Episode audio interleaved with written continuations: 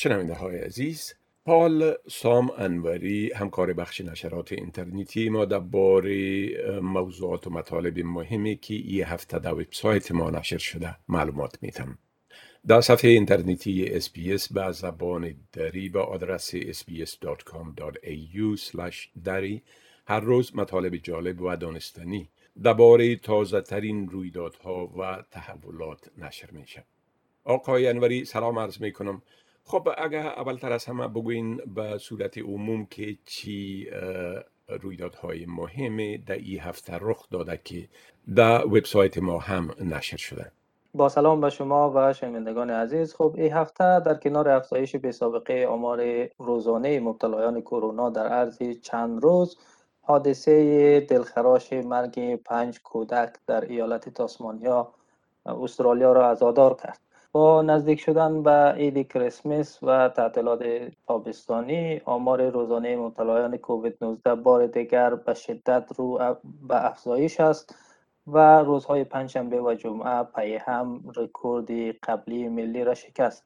آمار روزانه در نیو ساوت ولز که برای هفته ها بعد از کاهش محدودیت ها زیر پانصد نفر در روز باقی مانده بود، در عرض سه روز به بالای دو هزار نفر رسید. در ویکتوریا هم که آمار روزانه در حول و حوش یک هزار نفر بود، در روزهای اخیر به بالای یک و نیم هزار نفر رسید.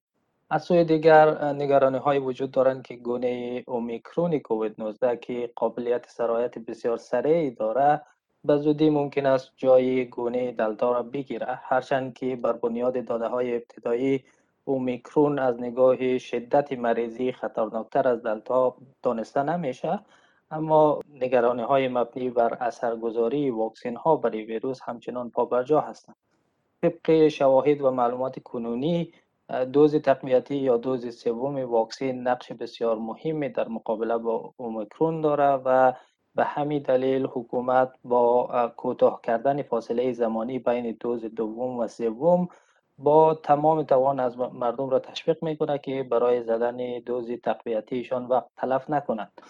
این در حال است که این هفته محدودیت های کرونایی در نیو ساوت ولز بیشتر کاهش یافتند و کوینزلند و تاسمانیا هم مرزهای داخلیشان را باز کردند، اما برعکس استرالیای غربی ضمن نصف کردن میزان مسافران بین المللی که هفته‌وار وارد ایالت میشن، نیو ساوت ولز را در کنار ویکتوریا در فهرست ایالت‌های با خطر شدید کرونا قرار داد و محدودیت‌های مرزی خود را شدیدتر کرد.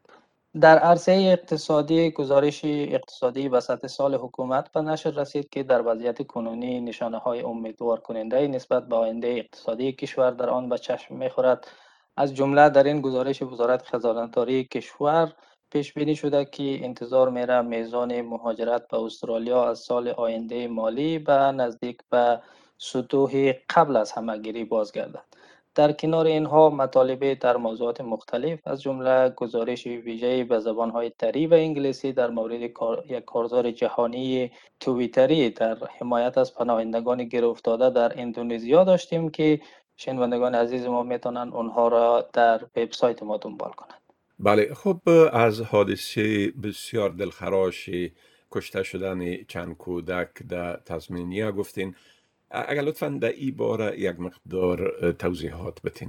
بله، صبح روز پنجشنبه شانزدهم دسامبر پنج کودک تاسمانیایی در حالی که فراغتشان از دوره ابتدایی مکتب را جشن می گرفتند، در نتیجه سقوط از قلعه پریشی که باد به هوا بلند کرده بود پرپر شدند.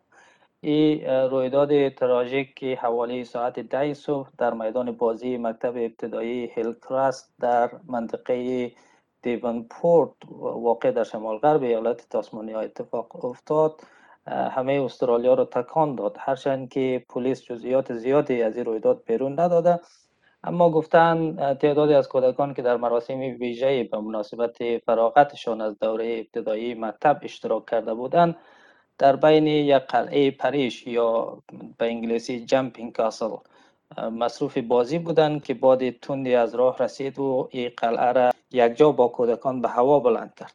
متاسفانه این کودکان از ارتفاع ده متری به زمین سقوط کردند که در نتیجه آن نو کودک به شدت زخمی شدند. پنج تن از اونها تا اکنون جان باختند و پلیس گفته است که چهار تن دیگر هم در حالت بسیار وخیمی در شفاخانه ها بستری هستند. پلیس تاسمانیا گفته که در مورد چگونگی کنده شدن این قلعه بادی از پایه هایش و بلند شدنش به هوا تحقیق میکنه، اما گفته که به دلیل تعدد شاهدات عینی تحقیقات اونها ممکن است مدتی طول بکشه. بله، خب درباره گزارش پیرامون چشمانداز اقتصادی نیمه سال مالی که از طرف وزیر خزانه‌داری نشر شد و ارائه شد گفتین، میشه که در این باره یک مقدار تفصیلات بدین؟ بله، همونطور که شما اشاره کردید گزارش چشمانداز اقتصادی و مالی وسط سال که موسوم به مایفو است روز پنجشنبه شانزدهم دسامبر توسط جاش فرایدنبرگ وزیر خزانه‌داری استرالیا منتشر شد.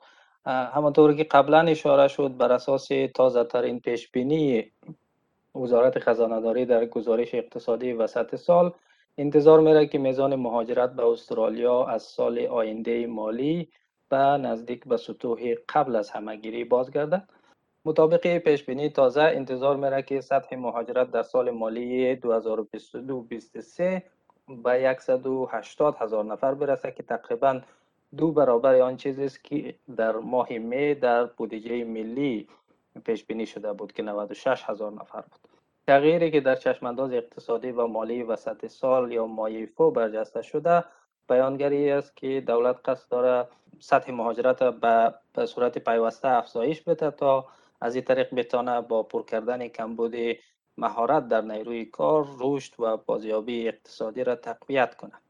مهاجرت استرالیا سال گذشته برای نخستین بار از زمان جنگ جهانی دوم به دلیل محدودیت‌های گسترده در مرزهای بین‌المللی به سطح منفی سقوط کرد، هرچند که در پیشبینی تازه وزارت خزانه‌داری سطح مهاجرت در سال مالی دو هزار و بیست و یک بیست و دو هنوز در منفی چهل و یک هزار نفر باقی میماند، اما همین هم بیانگر افزایش قابل توجهی از پیشبینی قبلی وزارت که منفی هفتاد و هفت هزار بود میباشد.